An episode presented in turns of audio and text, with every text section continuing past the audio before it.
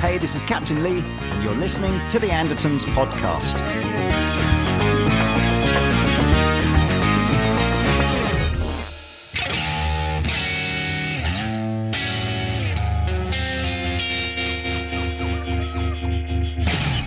Well, let's get into it.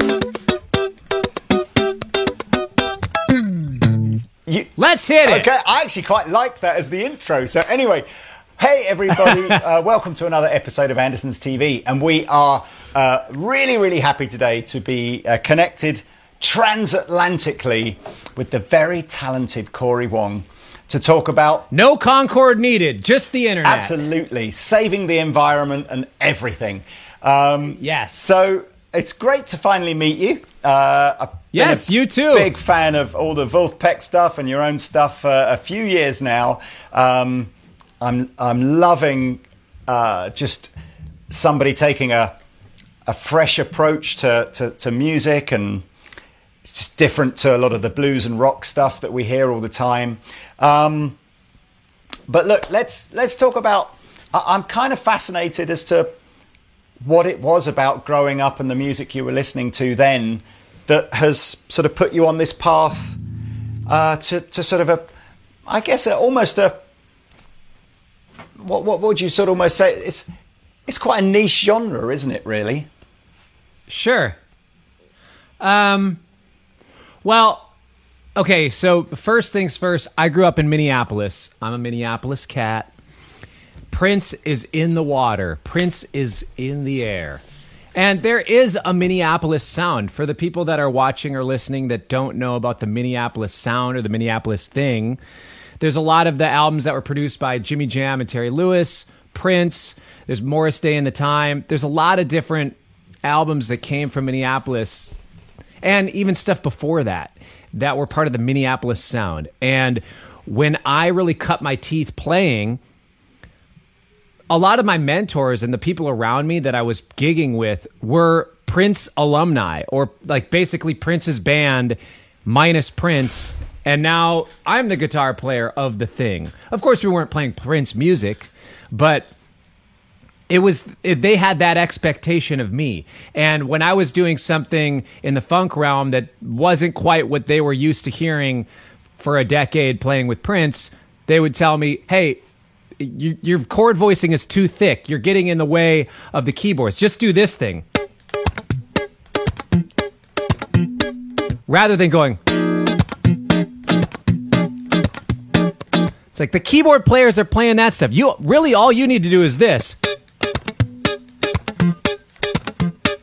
It's like, oh, okay, I get it.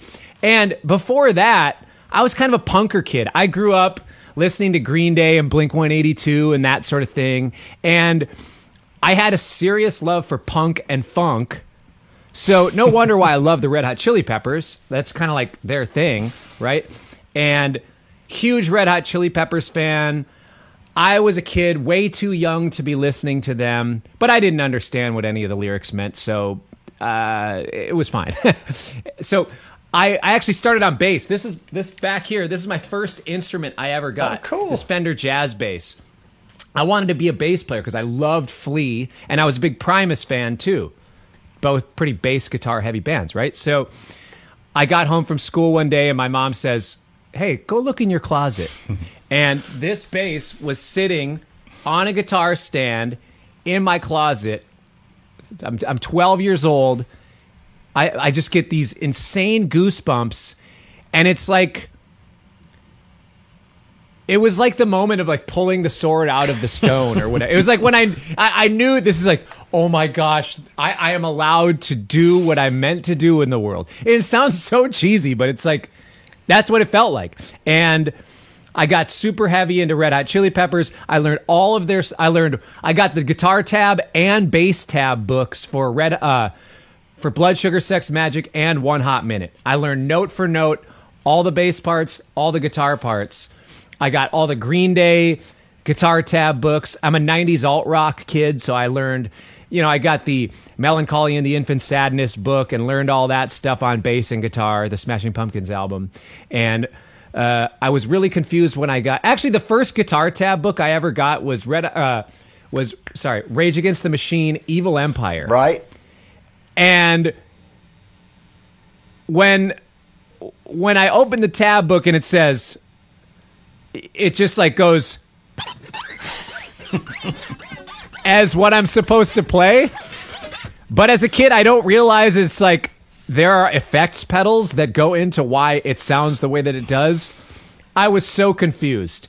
So I I tried to stick to more traditional guitar tone stuff. I love Rage. Tom Morello is a genius, but I was so confused by this guitar tab book. Why don't I sound like that when I go like this?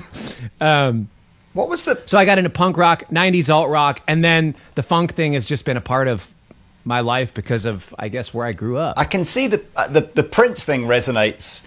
I, I'm interested because I, I see that you know one of the things that I feel when you're playing is that the precision and the tightness and the uh, it feels quite different to some, you know if you were, if you grew up and John Frusciante was your kind of you know your idol and he's much looser loosey goosey kind of style to his rhythm playing was that um, did you have to very consciously kind of refocus uh, your sort of practice routines and stuff when you wanted to move into something that was a more you know i guess more hardcore kind of funk vibe Sure. I think what it ended up being is that it's just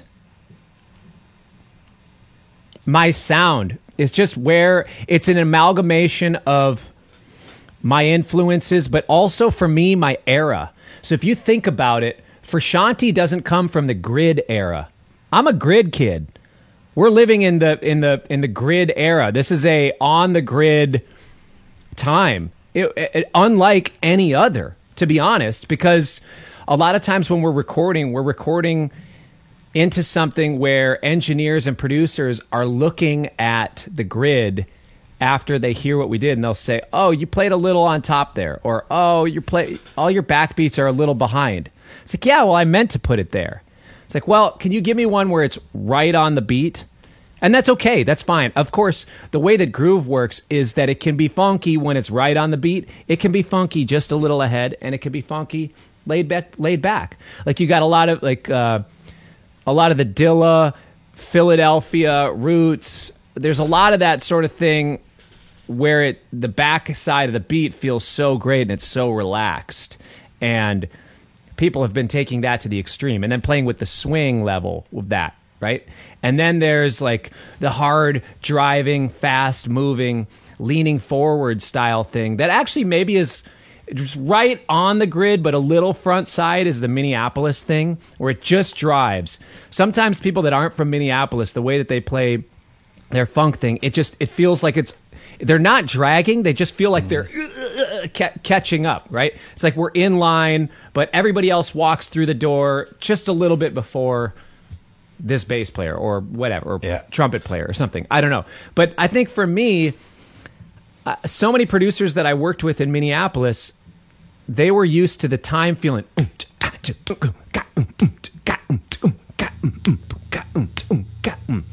and I was feeling something.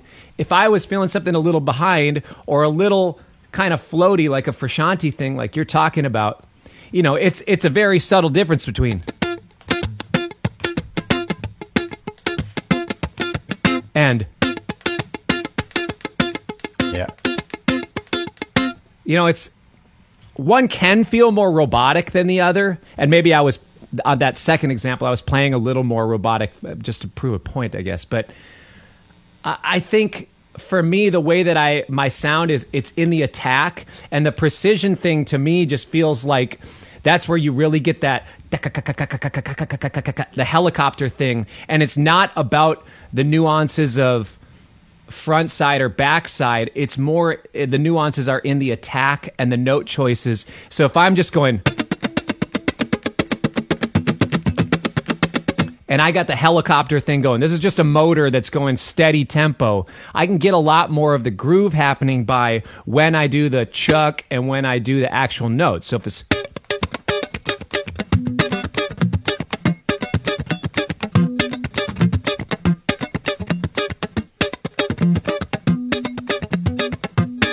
It's not about oh lay this back or put mm. this ahead. It's just where does the groove feel like it goes? It feels like it has motion. It feels like a wave that's that continues to move, but it's not anything to do with the timing. It's all about the range of the instrument and also just the the attack and the dynamics. Did, did you feel when when you were moving in this kind of funk direction? Was there a was there a sense that you that it needed to be sort of brought back again? You know, I mean, you talk about the guitar as an instrument, and everybody talk, you know, rock and blues and people trying to emulate Hendrix or or Stevie Ray or whatever. And I think you know it's interesting to see. You know, you're, you're right at the beginning of the interview where I kind of referred to to it as a sort of a niche genre. Sure. I, I, I hope people didn't get the wrong idea by that. But what, what I meant was not necessarily the route that a lot of up and coming guitar players go. That's where I want to go. And I'm just sort of interested. Sure. What what was it about that? Maybe the Prince thing, as you're saying, the the, the area, but. Yeah, I don't think. I mean, I had zero intention of I'm bringing funk back, and I don't think that's my calling. I think for me, when I was first getting going and finding my sound and finding my thing, it's just that the main group and the main people around me that were helping me form that and find that inner voice happened to be guys that were running a Sunday and Monday night thing where you had to know the entire Earth, Wind, and Fire catalog. you had to know the entire Ohio Players catalog. You had to know these obscure Brothers Johnson songs where it's like, I, I, I didn't know a lot of this music. And then it opened up my mind and my musical palette and it just felt like it was at home and i found my own thing within that because also sometimes we would play these things and i would i would show up and i'd try like you know a lot of these guys like i said a lot of the band was prince alumni i was the only one in the band who didn't play with prince Wow. and in some cases like one the bass player sonny thompson he was prince's guitar teacher he was the one that you know he was the one that prince looked up to and idolized as when prince was a teenager so and was in prince's band for years so at some point i was trying to maybe impress them and sound like prince and eventually they were like look dude Prince is coming to the club tonight. Don't try to sound like Prince because it's just going to be it's you're patronizing him. Sound like you. And especially in life, you're just going to be better if you find your own thing. You're never going to be as good as Prince is at being Prince on the guitar. So just be you and find your thing. I was like, "Oh my gosh, what a relief." I thought you guys wanted to be me to be like Prince. I could be like me? Cool. And I needed somebody to give me permission. So it wasn't about you know, the, yeah, most guitar players take the blues that route. And I had a, a time where I was into Stevie Ray Vaughan and Clapton for me was everything and all of that. But it's not the thing that I felt like when I play it, it's what compels me or the people around me. When I play this sort of music, it's where it's that thing that makes me feel like I have a unique fingerprint. And when I play blues music, I don't feel like it does the thing to people like when you hear Eric Gales play blues music. It's just like, "Oh my gosh. I, I that that is insane." And when you hear Blake Mills or Ariel Posen or Derek Trucks play with a slide, it's, just it melts you and that's not me. I, I, I mean, of course, I haven't shed that the way that those guys have, but when I sit down and play the type of music that I play, I feel for myself and I see the people around me moved in a certain way. It's like, okay, this is what I'm meant to do. This is what I'm meant to play. Do, do you think musically as well? I always feel that um, you know the guitar player to a certain extent takes a bit of a back seat in funk, and you you you know the bass players tend to be perhaps the more sort of prominent. Did that? How, how did that sit with you in terms of your personality? Were you sort of going, yeah, I'm I'm happier being this guy. I, I tell you, one of the things I always think is super weird now when you see Nile Rodgers play is that he walks to the front of the stage and goes, and you're going, what are you doing? It's like I, I, know it's like your band and you wrote everything and you're a complete hero, but like just yes! stand at the back and do your thing. That's it. Just so I just I don't know if that are you conscious that you know did that suit your personality to go? I'm much happier being a you know a, a cog in a in a in a bigger machine than being like yeah I'll I'll just take it all on and I just want. Um, there's two there's two sides to that answer. The very simple answer is, yeah, I'm totally cool with it because I love hanging in the band and, and laying in the cut. Yeah. You know, as long as it's feeling good, I'm good with it. I'm a natural performer. I'm an extroverted person. I I feel like I was I was born a performer. Yeah. So that's fine. But I also understand my role in something. If I need to, uh, you know, uh, if if if I'm not the the one who's scoring all the goals, but I'm making all the assists, I'm fine with that. I think that's fun. I think that's great. And I think that's an important role that people don't always reconcile with and they don't always realize it's a really important thing to be able to to to have all those different roles. If everybody's just constantly shooting at the goal, it's like guys, guys, guys, this is not, you know, we we got to have some teamwork here. So for me in the funk realm when when I'm playing parts and stuff and just laying in the cut, that to me I just feel like I'm I'm part of the rhythm section. So a lot of the way that I like to approach it is I'm a liaison between the drums and the bass to the percussion and the keyboards. And sometimes my role is like a percussion player that happens to have pitches that can happen to play hooks. And, you know, if it's um, something like, ah, sorry.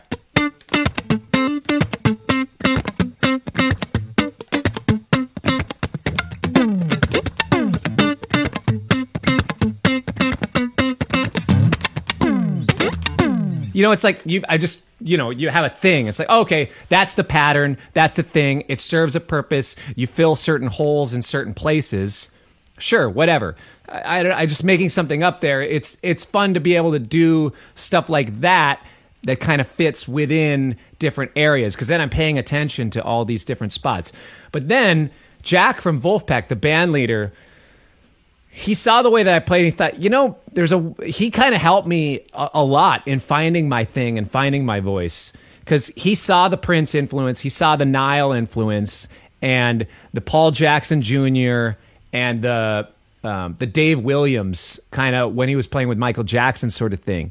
And Jack showed me this interview. He's like, check this out. There's this weird interview I saw of Dave Williams where he's talking about rhythm guitar as a lead thing.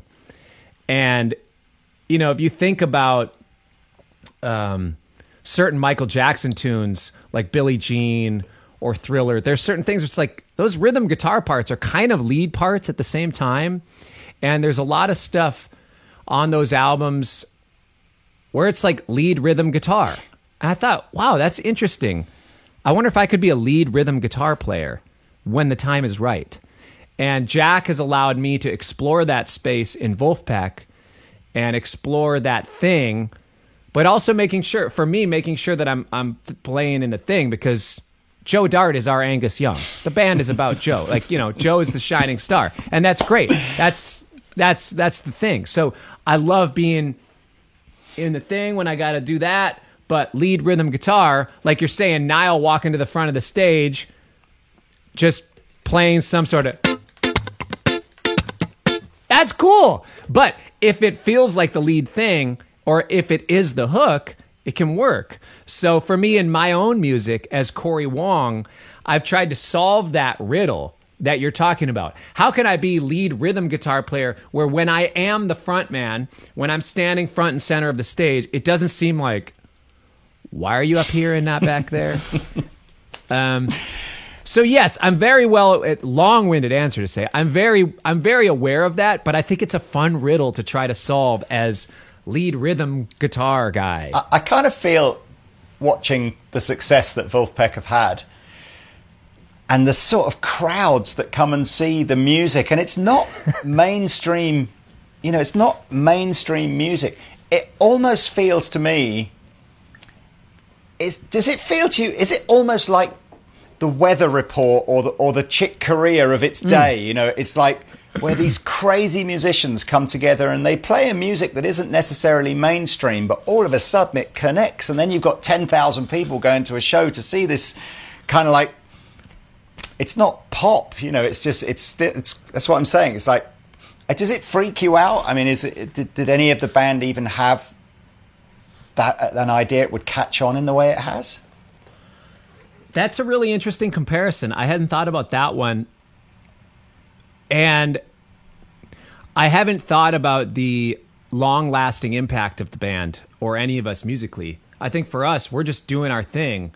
And time will tell on whether this stuff ends up feeling like Weather Report or Mahavishnu Orchestra or whether it just feels like one of those bands that was on that was popular at the time and then nobody listened to it afterwards. we obviously can't tell that now and we're not necessarily aiming for that. We're just aiming for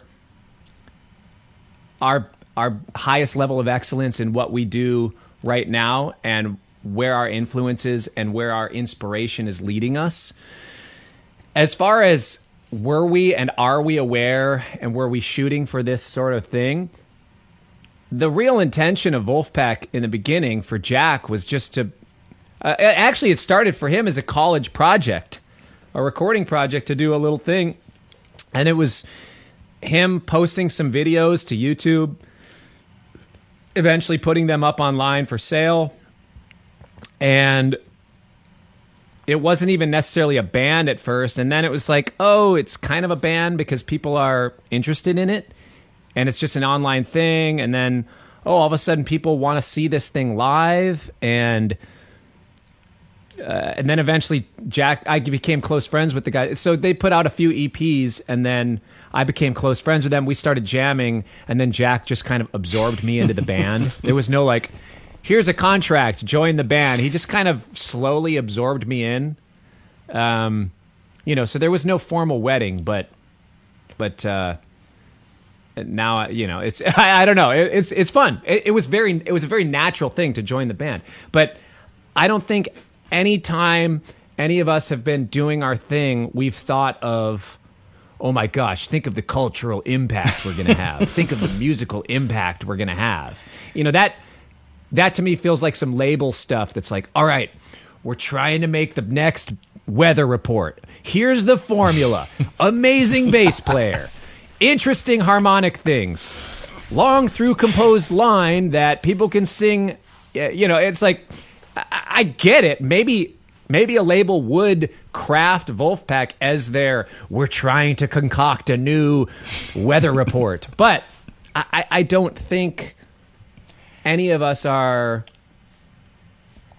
are shooting for that as the thing. And and that would be only a fringe benefit of us being able to do the things that we love to do. Um, so that's actually pretty cool that that is the answer. That it's not like, yeah, man, we're making this business decision because we really want, you know, I'm looking to be the next Wayne Shorter or Omar Hakim. It's like, no, I, I we're just doing our thing and and people seem to be latching onto it, which is really cool. And in some ways, I think it's. I don't know if they caught on in the UK, but for about a year, there was this thing called a fidget spinner. Yeah. here. Just spin it like, round and round and round on your finger. Yeah, yeah, yeah. Yeah, yeah. You yeah. hold the thing in your hand and it just spins. Yeah. It's like, why was that toy so popular. You're not comparing yourself to a fidget spinner, are you? It's like Well, no, no, no. I'm not comparing our, I'm not comparing myself to a fidget spinner. But what I'm saying is there are so many incredible toys out there. There are so many incredible things. And the fidget spinner happened to be the right thing at the right time. And yes, the fidget spinner was amazing. A billion people or a billion units sold proved that the fidget spinner was a really good and cool thing. Okay, they're not wrong, and the people that bought them are not wrong for having them. It was a cool thing. We as a society decided these are something hip to have, and there's something satisfying about holding it in your hand and letting it spin. And I think in some cases there are certain bands that satisfy a certain thing at the right time, where it's like, whoa, I don't know why that took off. There are plenty of other amazing bands with uh, amazing musicians, but I think the combination of Jack's business sense, the interesting musical content that is happening, the fact that there is some songs and and vocal things that have some poppy elements to it and the the fact that uh, us as a band we're kind of like cartoon characters too. You know we we all have our outfits. Like i'm not wearing my show outfit. When i when i dress up to play in Vulfpeck i have a wardrobe that in my mind you know i i play a character. But that character is me you know? Um so it's a, I, it, I think it's a it's a fascinating band, and however it came together, and and and it gels it gels so well, and it's such a joy to listen to and to watch. Um, but let's let's talk a little bit about um, your own music and and maybe as um, and we'll come on to I think after that we'll talk about gear as well. Um, sure, but we got to talk gear. Got, I mean, come I on. I'm very conscious we must talk about gear. But as far as your own music is concerned, how have you? Um, how do you try and obviously you have got more control perhaps over your own music than you might have when you're in the Vulfpeck situation. Yeah. How does that manifest itself in, in the sort of the way the music comes out? Sure. Um, well, in Vulfpeck, I have to take into consideration first and foremost, I'm not the Angus Young of that band, and Joe is, like I was saying. So I want to make sure Joe gets Uh, like the the songs ha- have the thing and it's built around the bass and whatever the hooks are. If there happens to be a guitar thing that leads the thing, sure. Like there's a couple tunes where the guitar has some very prominent parts and the guitar has the things, but I find a way to to to have my fingerprint and to do the thing that I feel is compelling that I do uniquely I'll find a way to do that in whatever songs, and and I try to figure out what's appropriate for that. So I I fit into I look at the picture of here's the album, here's the songs, here's the focal point of the tune. How do I fit within that? And that's the that's how you approach a band thing. I think sometimes as a side like if I'm doing a session for somebody else they don't care to have me. They just need guitar a lot of times, right? In a band, you want everybody's kind of fingerprint that kind of makes up the band sound.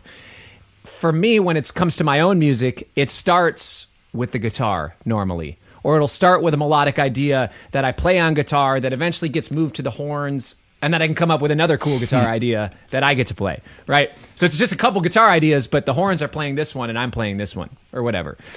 And when it comes to my own music, yes, it's it's very similar to Vulfpeck in the way that uh, it, the the in the writing and producing style to some degree, but it's more for the guitar player, right? And because it's my music, it features the guitar more.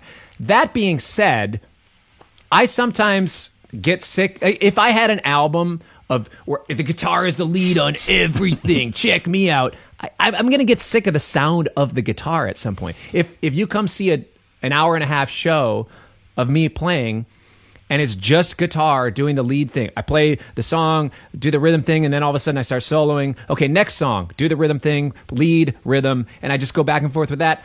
To me, I myself even am going to get sick of that sound. I'll get fatigued with the too much just guitar. Like yeah, ah, you know, that to me it's too much. So I like to pass it around and and that's I guess part of my sound and part of my thing is that it's it's a collective thing, but when it comes to my own music, it's just more about the guitar. The guitar sits more at the front. It is more of the lead rhythm thing.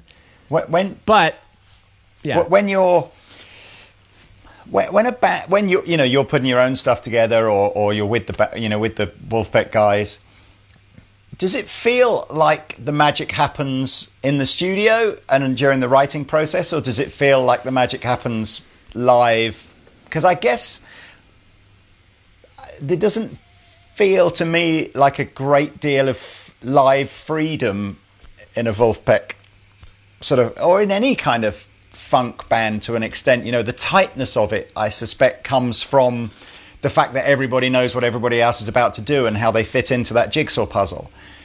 So I'm just wondering where, which do you find a more gratifying experience? You know, is it is there more freedom within the studio where you can go? It doesn't matter if we do something different and it's a mistake, or where you know, or or is there that is there that freedom live? And I just haven't, you know, understood it properly. Sure. I don't think you're I don't think you missed the mark on that because of the way that we approach what we do. There are there are moments where there's jumping points live. So I'll start by answering your question and then that ending part about the yeah. live freedom will will be within that. As far as the studio goes and is there more magic studio versus live? When we play in the studio, the way that the writing normally goes down is well, before an album starts, we'll a lot of us will email Jack demos. Yeah, here's this like idea that I have. Like, there was this one.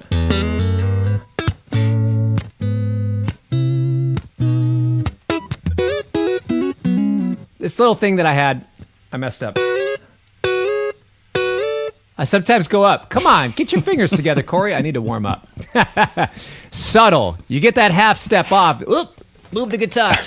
Um, we'll send demos and like that song is a tune of mine called Airplane yep. Mode. I sent it to Jack. He's like, "Oh, that's really cool. Let's see if we can work that out." All right, cool. I think Jack might want to use that for a Vulfpeck album. We didn't use it for a couple albums. All right, I'm going to do it on my own album. Great. And I think that's how most of us work in our thing. We're just pitching ideas to each other and sometimes if we don't want to if Jack doesn't feel like it fits in the or you know can kind of see how it fits for the band, we just won't use it and then we'll like because all of us have our own solo projects as well. So I have no ego about it. Whether we do it with Vulfpeck, whether we do it with Fearless Flyers, whether I do it on my own project, it doesn't matter to me. I just like being able to play the tunes that I write. You know, if I if I feel like it's good. So we normally will send demos in. Jack will send them out like the morning of the session or the night before and just say like, "Hey, let's work on this thing tomorrow." In the case of Deantown, he sent me this tune oh, here's this demo that Woody made. We're going to play this tomorrow morning. And this is 10 p.m. the night before. And I've got to learn this through composed line. I'm like, oh my gosh. Okay, fine. I'll just learn this line. Sat there, my iPhone, learning the line at night. The next morning, we played the song. And that's a lot of times how it works. Sometimes we'll just get in the studio and like, oh yeah, I learned that thing. It's like, oh yeah, actually, let's do this. And he'll sit down at the piano. Here's the A section, and we'll just kind of jam over this little A section, figure out where we all fit in the thing. All right, here's the B section. Okay, ah, cool. Let's let's play through the B section. We'll all figure out what we're gonna do. And a lot of times that's just like the parts of a Vulfpeck song. It's just two sections, and then it's figuring out how to weave going back and forth, who's in, who's out at certain sections. It can be kind of modular, IKEA style funk, right? So, um, and and then it's just kind of working out the form playing the form down. We'll normally do a few takes, sometimes one take, sometimes three or four takes, and then, all right, we got it, we're done. And that's it. And there's a lot of magic in that because everybody's at the seat of their pants. Jack will use take two sometimes. In the case of Deantown, I know that he used take two because by the time we got to take three, I figured out where one of the releases was on the line that I wasn't matching to Woody and Joe, but he kept the take. Okay, fine. There's a little nuance of I didn't release the note at the right time on that take, and I hear it every time I hear the recording, but that's okay. It's fine. I don't think anybody else really cares when they listen back.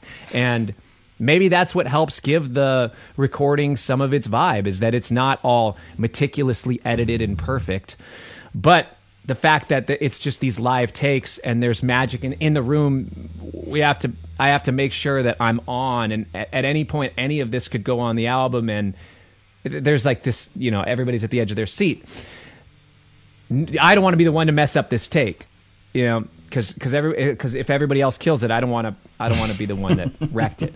And then as far as the the live magic, the way that Jack likes to keep that energy is that we don't rehearse. Vulfpeck has never rehearsed. We didn't rehearse for Madison Square Garden. We didn't rehearse for years ago when we played these other things, when Dave Koz and Chris Thile sat in on Smile Meditation at, at Madison Square Garden, we didn't rehearse. Chris didn't sound check. He didn't know what he was plugging into. He ran up on stage at Madison Square Garden, not knowing how he was going to hear or plug in his mandolin. He walked up there and there was a direct box with a quarter inch cable and the the monitor guy's like, "Hey, that's your that's your line out there. Run out there and plug that in." You know, it's not like we have this huge crew. We we run a pretty bare bones, fun. Like, all right, we're we're all working. You know, I'm I'm setting up all my own gear, all that stuff. It's fun. Like that's part of our thing. And because we don't rehearse, it keeps this live energy. Like we we all trust that we've prepared for something, and we all trust that we know the tunes. But for some tunes We've played them a total of three times because that's how many takes we did when we recorded the song. And then when we show up at the gig, you just got to be prepared.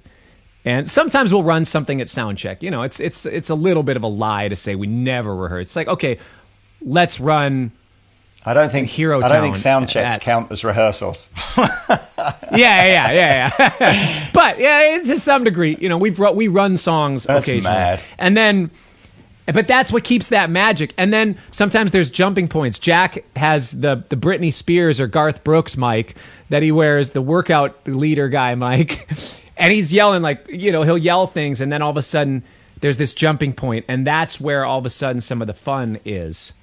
So whether it be like we had Bernard Purdie play four days of shows with us a few years ago, and part of the fun in that is Jack was like, "I'm not going to tell him anything. I'm not going to send him any material." Bernard Purdie is has got the greatest instincts of any drummer probably to ever live.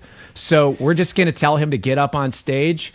I'm going to so and what he ended up doing is Purdie had never heard any of the Vulfpeck stuff, I don't think.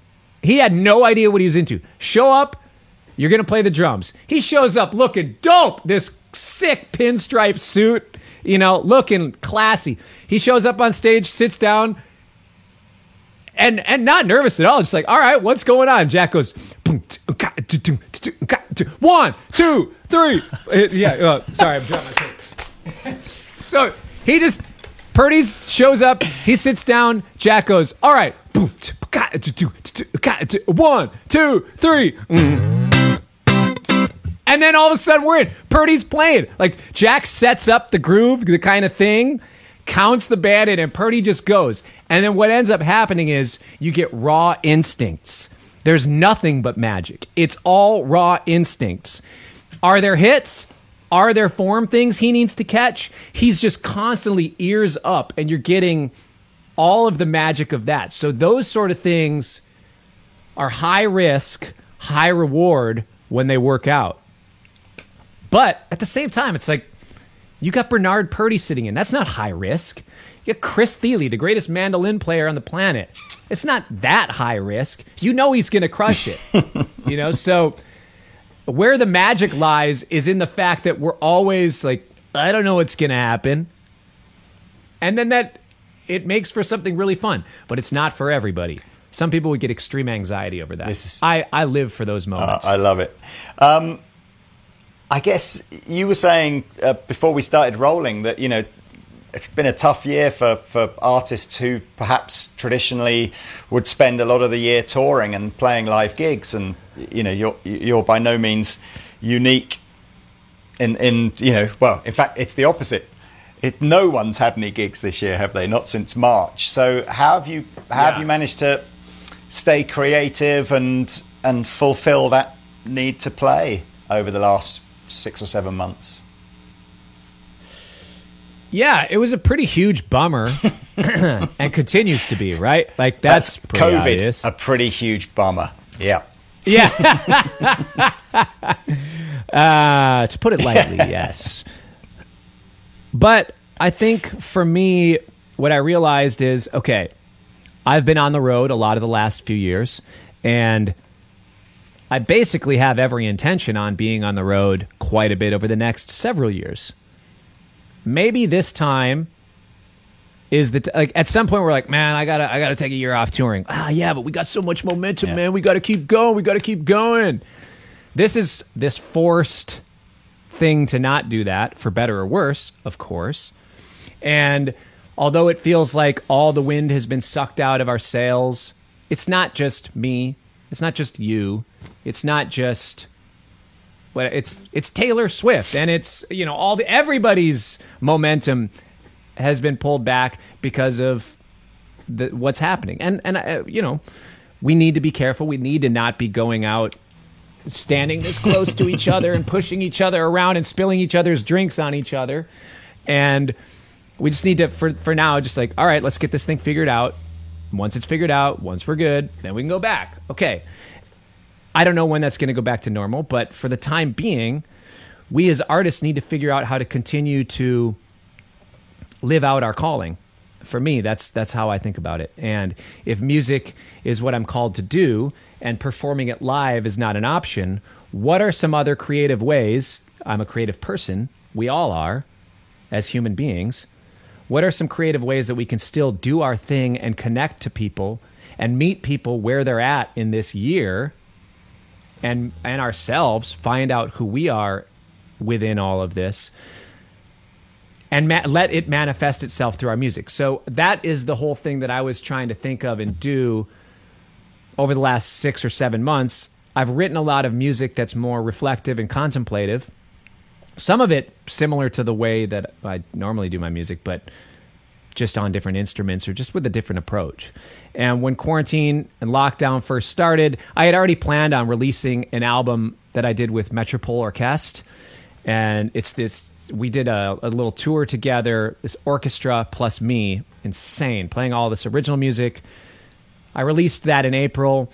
And then speaking of the Vulfpeck Madison Square Garden gig, right after that, I recorded this improvised album with Jon Batiste. He and I had a concept for an album. We just wanted to get together and improvise an album.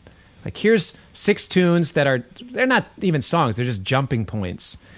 And we got in the studio with Nate Smith on drums and percussion and this guy Sam Yahel, keyboard player. He just played B3 the whole time. Just the four of us. We didn't really tell them what was up. We're just like, here's these jumping points of songs. Let's record an album down. And we did that three times. We, we did it. We recorded the album down three nights in a row. It's like a 32 minute album or something. We didn't really have a plan for releasing that, but then once lockdown happened, I hit up Jon. I was like, dude, uh, I'm going through my files, and this is pretty dope. this is really cool. It's like interesting, and it's very introspective and, and reflective. So we ended up putting that out, and then I was sitting around at my house where I'm around all my acoustic instruments and realized I want to write some acoustic music. I've always wanted to do an acoustic album, and I'm always on tour. And the way that music, as far as the industry goes, you normally put out an album. It, it, albums normally go in cycles, Yeah. right? You write the album, you record the album, you release the album, and then you tour in support of that album. Take maybe a little bit of time off, and then you do it again. Write, record, release, tour. All this album cycle, and all of it kind of needs to be cohesive. It all needs to be the branding, the visuals, the sound. You know, it's got to have a thing so people know what they're in for, for better or worse, right? 2020 has thrown uh, every standard out the window. So I thought, okay, now's the year where I can get all these little projects out that I wanted to do that have been in my head for a while while I have the time to sit down and write and record them. And there's no expectations tied to them. I'm not expected to go out and do an acoustic tour right now because I did an acoustic album. So I wrote a bunch of this acoustic music, and it, it ended up being stuff that was inspired by these long kind of outdoor walks that I was having. I'd go around the forest, not like deep forest, right? Like I'd go down some trails and walking around. I live in Minneapolis, so there's a lot of lakes, and was doing a bunch of walking, reflective. All of a sudden, all these melodies and all these things were coming in my head, and boom, the concept came trail songs. And I did a two part thing where the first one is dawn, kind of like the morning, daytime. More more like my regular upbeat funk music, but all on acoustic instruments. Instead of electric guitar, it's acoustic guitar. Instead of the big horn section, it's a string section. Still same sort of rhythm section thing where it, it's funky and bubbly and it's all over. And then I did another album where it was dusk, more of like the chill, sitting by the fire. What's my meaning in life? Why am I here? Sort of thing. And that was more contemplative completely different side of my playing that I was able to express. And I would have never done that had it not been for COVID and lockdown and quarantine and, and everything. So I think for one of the, I, I think one of the good things of all of this is that I've been able to find a different side of myself and express a different side of myself creatively and not allow myself to have any industry expectations. If people like the music, cool. If they don't, that's fine because I'm going to go right back to recording my fast up tempo funk music the next time around. But for now, it's fun to see other artists as well. A lot of people just in this creative space in a weird time where we're just making this music that's now. And I release it, and it feels good to do artistically. Uh, it's I, I I'm looking forward to listening to some of this stuff. I mean, it, it sounds to me like we've gone from you know like a, the real negative side of the lockdown and the COVID to, to almost it's been like creative rocket fuel for some people to just go, uh, you know, I've got this time in, in isolation and all this stuff is coming out, and it sounds like there's been a, a you know a positive side to it. Um, yeah, let's let's talk. About, I mean, I'll, and I'll put links below this video, by the way, sure. to, to, where people Great. can go and check that music out. Um, Great. If we talk about let's talk about gear. I think because it's. I think when people think about funk, they probably have a sound in mind that is clean, single coil, compressed. Is that a is that a cliche or is that have I just described the funk guitar sound? You know, for you. Hmm. Well, because I because it's what I do, the way that I think of it is when you hear somebody play a piano, does the piano sound cliche? When you hear somebody play a Wurlitzer, does the Wurlitzer sound Right. cliche? It's just kind of a thing. And I think uh, you know, being somebody who plays with this sound, right? uh, uh, That's that's coming from me. Maybe to other people, they they will think that, but I think because the music, the the root of and the, the genesis of the genre has that thing, and all of the iconic songs and albums to me of that genre have that sort of sound. It's just like listening to Keith Jarrett play the piano. It's just well, Keith Jarrett plays a piano, and that does the thing that he does for that thing. I, I think I guess I was kind of going. It feels like I, I, I was. I think I was probably more going. Have you ever stepped outside of that box of, of approaching? Ah, okay. You know, so it, it's like a. Does it just feel that? Does it feel wrong if it's not a Strat and a compressor hmm. into a Fender Twin or something? You know, a- uh, uh, Yes. it's it's more that. I'm trying to think. I guess I, I guess some of the bands that I used to enjoy listening to probably had a like a rock funk thing going on to them. Yeah, I'm, yeah, I'm yeah. thinking like a Nuno Bettencourt, you know, h- high rock funk angle. So I guess it can be done, but it kind of feels. I, I'm interested in so what you know gear wise. What what would- what would be your go to kind of rig to to to produce one of your albums with? Uh, I did not mean for I did not intend for my answer to sound like arrogant old man sitting on the porch. Like, Does a piano sound cliche? I, I, I had zero intention of that. mean- but I didn't okay, mean yeah. that I thought that. Yeah, yeah, I yeah, just yeah. think that the, the funk guitar sound, people have a. It feels to me like the funk Totally. guitar sound has been pigeonholed into that's what funk guitar, not the style, but the the sound. And I'm just wondering whether Yeah. or not you feel that that's kind of uh, a fair. Um, description of what, what funk guitar sound is or or, or do you have Yeah, a, I think- a big you know uh, color board of, of tones for me, this is home base, and by this I mean a Stratocaster plugged directly in to my Apollo. Wow. Uh, or like it's going through a compressor right Yeah. now. I have a the Wampler Ego compressor, and I like that sound. Yeah. To me, that compressor. Well, I'll just go into why I like that that specific compressor and compressors in general that I like for guitar are ones that when I turn the compressor on, it feels like it thickens it up. It feels like it gives it a little bit of a meatier thing, rather than some compressors take it and they kind of thin it out and they, they thin it out and squish it here. For me, I like a compressor that squishes it but puts it like here. and the difference is here or here. It keeps sometimes a compressor will keep it feeling like this, but I like one that feels like it's right in your face. So that to me is the kind of compressor that I like, and you can get that through. Uh, there's different kind of compressors that can do that. The pedal compressor I use to do that is the Wampler Ego Comp, and the Stratocaster single coil thing. That's just where I feel at home. That's what I've played since I was a kid. When my when I told my dad I wanted to start playing the guitar, he's like, "All right, let's go get you a Strat." it's like, "What do you mean?" Like, let's go. I want to try some other things. He's like, he just looked at me. He goes, Jimi Hendrix, Eric Clapton, Stevie Ray Vaughan, Eric Johnson. Do you want me to continue? I was like, okay, okay, okay, okay. So my, my all my dad's biggest influences were Strat guys, and I just ended up playing the Strat. And sure, Frusciante played one too. So yeah, I'm I'm down. Um, but to me, that this is just where I'm home. Prince, his sound is more the Telecaster thing. It's still single coil, but it's not the Strat thing. His sound is more geek, geek, Yeah. geek. Mine's more of the bubbly top end. Yeah. And I think that's okay. There's plenty of cats that are playing insane stuff on on humbucker guitars and you know, you listen to James Valentine play funk guitar in the pop sense with Maroon 5.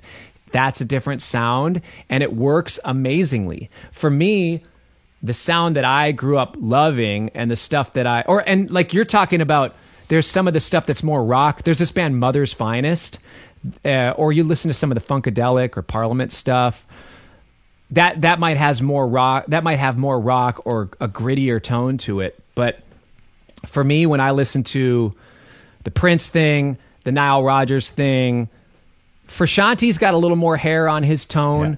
but some of it still feels like it's right here um, rob harris with jamiroquai you know his that sort of thing just plugging right into the SSL or simulating plugging into the SSL is where I feel like home. So for me, my rig has been.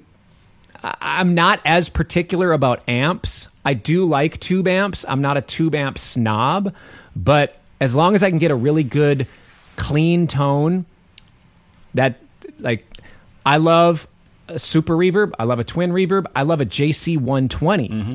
Now, once I start clicking other things on, other things are sometimes it affects, right? I've played through Dumbles, those sound great as well. Not enough for me to want to buy one at the price that they're at, but whatever.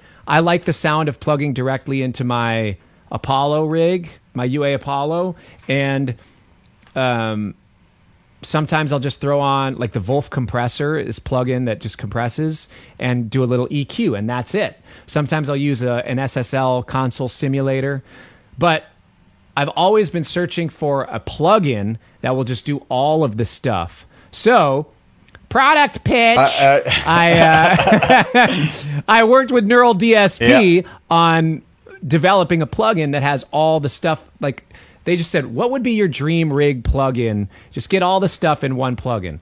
I said well can i have a pedal board? Sure. Can i have a few different amps? Yeah. Can i have a few different cabs? Yeah. Can i have some post amp and cab eq and effects like delay and reverb yeah sure just tell us what you want so i figured yes i'm in and i put them through a rigorous process of my seemingly impossible demands, as they said. but these guys are incredible programmers and they have great ears. So I wanted an amp that was more of the direct Prince, Jamiroquai, Nile sound. I wanted an amp that was more of the JC120 meets it's kind of like solid state meets tube, the good things of a tube amp and the good things of a solid state amp in one in this middle thing that like oh well it's not a pure model of an exact amp. It's like, well, it's the amp that I want. So that's what I want. Some people would would would make that sound and use that voice and these hand motions talking to me about it. But to me, that that sort of thing is a fun amp to have. One that the cleans cut and they're right there. It's really punchy, but when you get a drive on it or when you turn it up, it still gets that kind of squishy tube thing. Uh, we use these funny adjectives to describe all my tone. favorite words. Yeah. And then you have the amp snob. And it's to me, so it's basically like a Dumble and a super bandmaster twin sort of thing. You know, and and that can get great driving it. And they wanted to have it pretty much that exact thing. I just wanted to tweak it so it does more of the clean tone thing in that realm. What's the best version of the clean tone you can get through all those amp snob amps. Let's focus on that and nail all that stuff. And they crushed it. They absolutely knocked it out of the park. And we went back and forth several times. And some of the things I was like, well, can we try this, this, this? They're like, I don't know. I don't know if we can make it work. And then they'd email me the next morning, like, we figured it out. We figured it out. It's like, yes, I knew you could. And then I played through and, and it's just, oh, it's exactly what I want. So, for me, I'm cool playing through plugins because I'm mostly a clean tone person. And over the last, I would say 10, but especially over the last two or three years, technology and the digital space has come so far where the majority of the time I prefer my tone through plugins than my amps. It sounds really weird to say. Do you think? I mean, I'm, uh, the neural guys that uh, you know, th- some of the stuff they've done with uh, Mike Fortin as well. I know it's a gainier thing, but they're, Oh. they're crazy, crazy stuff. Do you think? I know that the neural guys have got some hardware coming out at the end of this year. Do you think that you could make Yeah. that transition live to going? Okay, I'll just plug my guitar into a box on the floor. I've got my Cory Wong plug in. It's here, and here you are, Mr. Soundman. Do you think you'll make that leap or do you think you're just going to go i don't know if i'm ready for just that yet if the sound is there 100% Yeah. because you know what i've done? That exact thing on other tours. There's been times well and and there's a caveat to that. If i'm running in-ears absolutely. Or if there's a a, a, a re if there's an accurate monitoring situation yes. If I'm on in ears, I just got the thing right in mm. my ears. Absolutely, I get the sound. When I'm on stage without in ears, if you're on wedges, you can't always rely on the wedges being consistent and the sound sometimes is kind of whack coming out of the wedges because the monitor guy's got or the, the excuse me the monitor person has the wedges tuned so there's no feedback from the vocals so there's all these frequencies ducked out rightfully so. But then what it does is it's not an accurate representation of my tone so i feel weird and i'm not playing right because i'm not inspired by what i'm hearing. But if there was a cab that was there and I plugged my thing into it, great. So a lot of times at festivals, I like to just you, you just throw and go, plug in. All right, the accurate representation of my tone is right behind me, blaring at me, and unfortunately, sometimes at the ears of the people right in front of me, in front of the stage. But if I get some of that sound and some of the weird kind of whack wedge sound, okay, fine, I can deal with it. As far as in ears go, it doesn't matter what, as long as I have my tone, because in the end, the majority of the tone is coming from front of house, right? So I have played tours when I've played for other pop artists. I did a couple tours on an Axe FX2, then I got an AX8. I worked out my sound on that. I feel like it was pretty close. I, I feel like I had a really good tone. Um, I'm not an expert at working that. Somebody else who's really good with Axe-Fx products could probably get my exact sound and I'd be more happy with it, but I just didn't have that. Uh, and nobody in Minneapolis was like, I'm the Axe-Fx programmer. Maybe if I lived in LA, I could get in person in the room with somebody and I and I do the thing, or London or something. Um, then I used a Kemper for a while to get my sound. I used a pedal board with a Kemper, and then I was missing some of my effects from the Axe-Fx, so I actually ran an AX8 through the effects loop of a Kemper. So I, I am not against doing you're, this. I have you've done. embraced the technology. Oh yeah, yes, yes. I'm all about it. I had uh was an HD 500X. Is that what they were called? Mm-hmm. Yeah. The Line Six thing. That was all right. I didn't love the drives on it. No offense to, Well, to Line Six. a, It just wasn't a pretty my. mid-price and fairly old product now, isn't it? So uh, Sure. but yeah, yeah. It was good And again, we're yeah. Absolutely. And I think when they were making French horn samples in 1986, they thought those sounded really great and were really great. It's like, this is a French horn. I can't tell the difference. It's like, uh, if you're really honest with yourself, that doesn't sound like a French horn. It's got qualities of a French horn, but it doesn't do the thing that a French horn does. And I think we're not at that place anymore with modeling gear on guitars. It, it sounds sometimes better than real amps. So, to answer your question, if the Quad Cortex Neural DSP thing is my plug-in on the floor, I'm going to have two of them on the road with me because I'll have my one, and then I'm going to have a redundant just in case the airline breaks it, or I break it, or somebody spills their Lacroix on it, or whatever. You know, it's uh, uh, yes, I, I am fine embracing them as long as there's an accurate monitoring situation. Well, Long-winded answer, but No, I, I- feel like it's it's, a cool important that, that people understand that people understand when or why to use certain things. I want to talk a little bit about.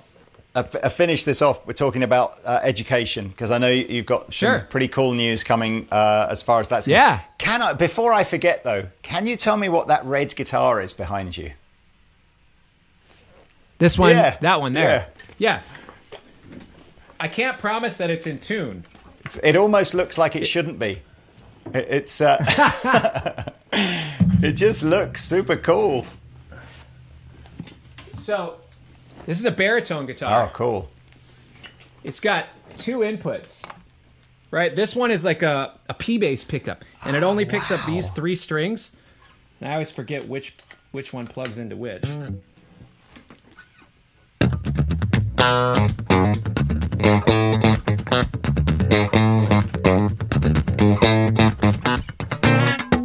Ooh. Little out of tune.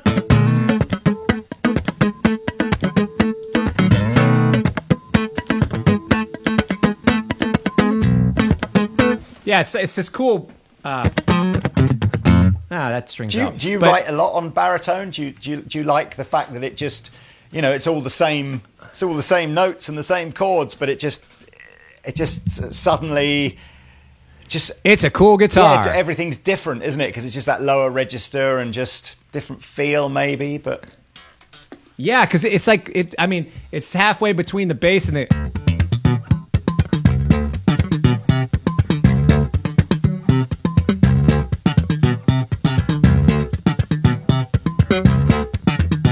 So you can kind of do the cool. bass stuff, but it sounds different, you know. Uh, this is a funny thing. I had no intention of buying a baritone guitar, but there is a builder named Bruno Bacci. It's Bacci baritone right, guitars it's very cool. really cool. This cat from Italy. Oh, wow. He is also a manager for an Italian artist, and I was doing a session for this Italian artist, and that artist played a bunch of Bacci guitars, and Bruno was there at the session, and I played this guitar at the session because they were like, "Oh, I, I'm feeling something really low. I want something." You know, it was like a. They wanted this sort of.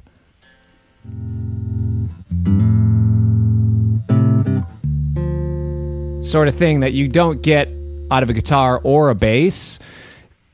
You know, it's like that that uh, one oct- uh, two octaves Yeah. below a middle C sort of thing, right? I played it on a session. It's like, wow, this thing sounds really cool. I like this guitar. And then Bruno Bacci, the guy that makes these Bacci guitars, he pulled me aside after the session. He's like, hey, man, uh, how about this?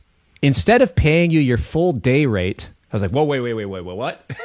Instead of paying you exactly what we talked about, how about I give you a half day rate and I give you this guitar? Oh, yes! Oh, absolutely. I was so excited. So I did this session, got my half day rate, got a guitar, This is great. and I was so stoked. And now I have a really cool looking Barrett. I mean, that body shape isn't that cool? The whole thing is super cool. It, it sounded that It's little, really interesting. chord progression you you played. Um, it, I think it's one of the reasons why Ariel Posen you mentioned has a such a recognizable sound because so much of what he plays Yeah. he ends up playing on like a baritone style guitar and it it's got that deep growly. It just sounds cool. There's a certain thing just sounds Yeah. super cool. Yeah. This one is tuned A to A. Most baritones are B to Yeah. B. And I think Ariel plays an open C tuning a lot of time. So he's his range is just well, it's it's a minor third higher Yeah. than what this can get. But because of the open tuning too, and his he uses really thick strings, Yes. so it's got yeah, you're right. It's got that big meaty. Uh, it's super you know, cool. it's amazing. It's super cool. But um, yeah, this is a fun, fun guitar. We actually, for the Fearless Flyers, which is a Vulfpeck Yeah. side project, when we were making the first album, um, this is before I had even met Mark Lettieri in person. Mark and I had just been working on to get like talking on email and phone calls. It's like, yeah, you're going to be the baritone guitar player for the band. I'll play guitar, you play Barry. Dart will play bass, and Nate Smith is is the Angus Young of that band, Oh. right? So, um, Mark hit me up before the session. He's like, "Dude, I'm flying from somewhere else. I don't think I'm going to be able to bring my baritone guitar. Is there any way that you do you have a baritone that you could bring and I could use?" Yeah, totally. So I, I he used this for the first Fearless Flyers album. He fell in love with it. He's like, "You have to connect me with Bacci guitars right now. I need one of those." I send the email introduction. Bruno's like, Mark, what color do you want? I'm going to make you one right now. I'm going to send it in the mail. And Mark got a white one with lipstick pickups, and it's just, it's so They're cool. very cool. I, mean, I must admit. I mean, I, I, I know we come back to another another side project, but uh, again, Fearless Flyers is one of those. I don't know, man. It's it's just it's just perfect YouTube content. It's like because the music's great, but the vi- Yeah, the it's kinda optimized, as well. is Yeah. so good, and I love the. I mean, Nate is just is he the coolest mother on the planet or one of them? He's the greatest. It's- He's the greatest. He is so insane. Mm. He's so cool. And I didn't know what his vibe was going to be like. He's chill. He's cool. He's funny. I like, you know, a lot of these videos, before I met him, a lot of the videos I see, you know, he's got this, he's got this thing. Yep. It's like, whoa, is he going to be like this aggressive? like, God, you know, just because in the, in the videos, but then, you know, whatever. I I guess I sometimes that's you. ne- You never know what you're going to get with a person by judging the few YouTube or Instagram clips you've seen of somebody. Yeah.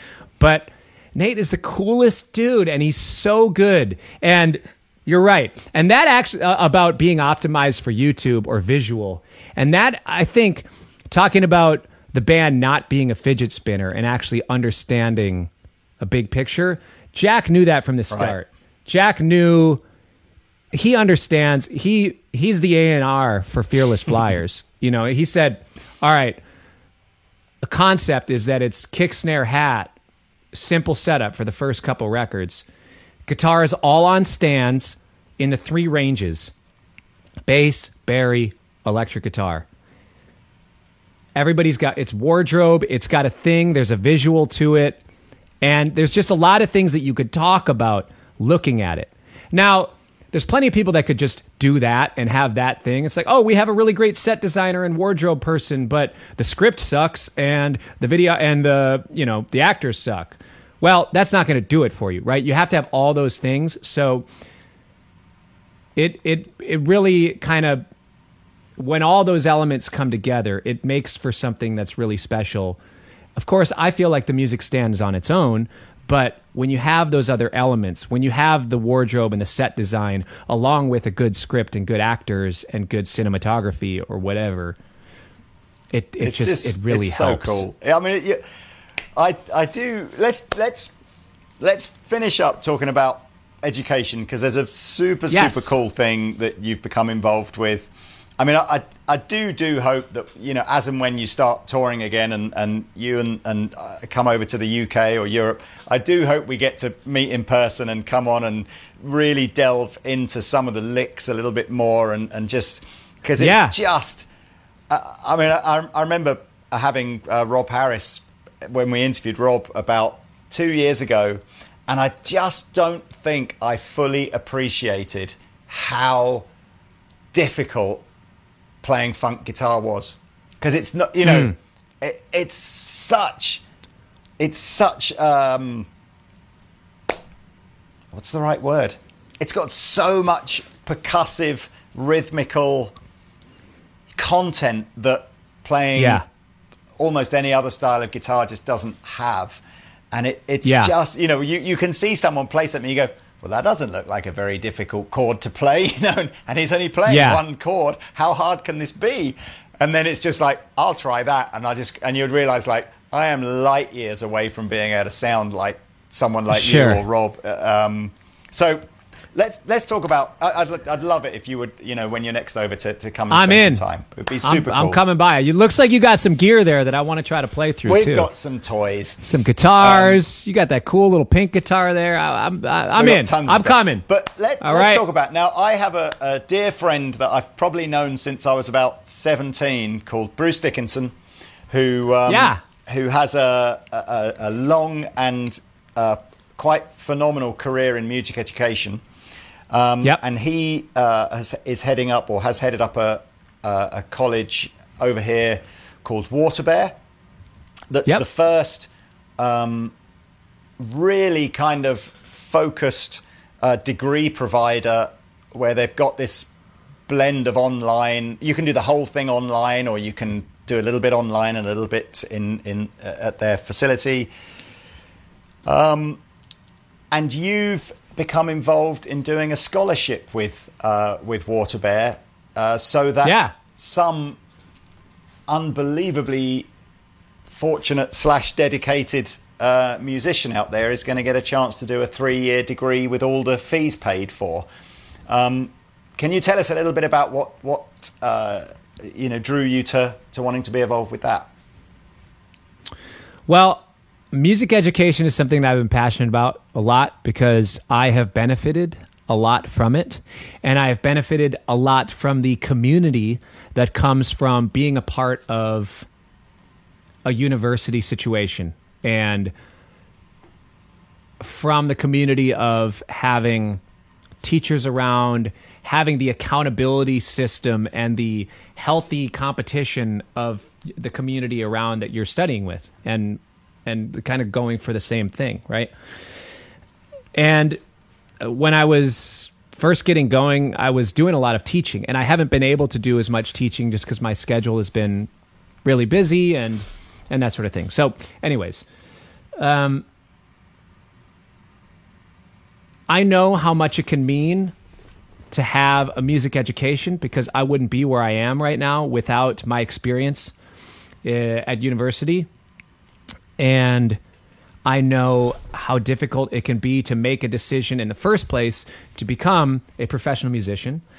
And second off, should I go to college for music? Because it's not like other things where you need a degree to work in the field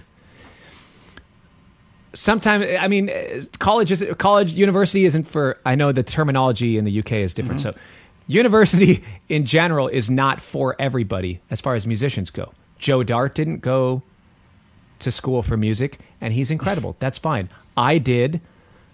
Plenty of other music, musicians did. John petrucci did. Whatever. I don't know why he's the first person that i thought of but he just is. Um, music education is something that's really important because there is that community aspect. There is the stamp of I'm deciding that this is what I'm doing. And I think sometimes the financial burden of an education and the financial burden of going into a field that doesn't have traditional quote unquote career paths can be really scary. And to be able to help provide a scholarship to put somebody who might otherwise not know whether they can do this thing or not to put them over the edge. If they if somebody's thinking to themselves like the, the person that i really want to get this scholarship is somebody who says music is what i've been called to do. I will do whatever it takes to make music my career because this is what my calling in life is. Not only my vision as what I want to say musically, but as a person, this is how I can best get what I'm supposed to do out. And I want to go to school for it, but I'm not sure that I can afford it. And I don't know that I don't know that it's even viable. If I even if I wanted to do this, I just can't afford to do it, and I just uh, I might that experience is not going to work for me because my family and I just don't have the financial means to make that happen. That's the type of person that I want to say, look, I got you. I know what it's like to be in your situation. I know what it's like to not know whether this is something that you can actually make work as far as paying for school and knowing not knowing whether or not music is an actual viable career for you. I want to support you and help you and say I'm going to come alongside you not only financially but I want to be able to say I want to be able to check in and say, "Hey, how are you doing? How are you, how are your grades? Are you doing your work? How, how is your step outside of school? Are you playing with a band? What are your challenges? What are you what are your successes? I want to celebrate your successes with you. I want to help you get over those mountains that feel like they're hard to climb. How can I grab on and help? And not that I'm going to push them through their thing, but I want to just I, I want to be able to be a helping hand. Uh, it's and, so cool, man. It's it's I, I, it's wonderful that you would want to that you would want to support someone like that. You know, I think it's also cool. This isn't like a competition where everybody's name goes in a hat and you pull out. This is like like you say, someone has got to want this. They've got to. It's going to be awarded on merit. I think they can live anywhere in the world, can't they? It doesn't. Yeah. Doesn't matter where they're from.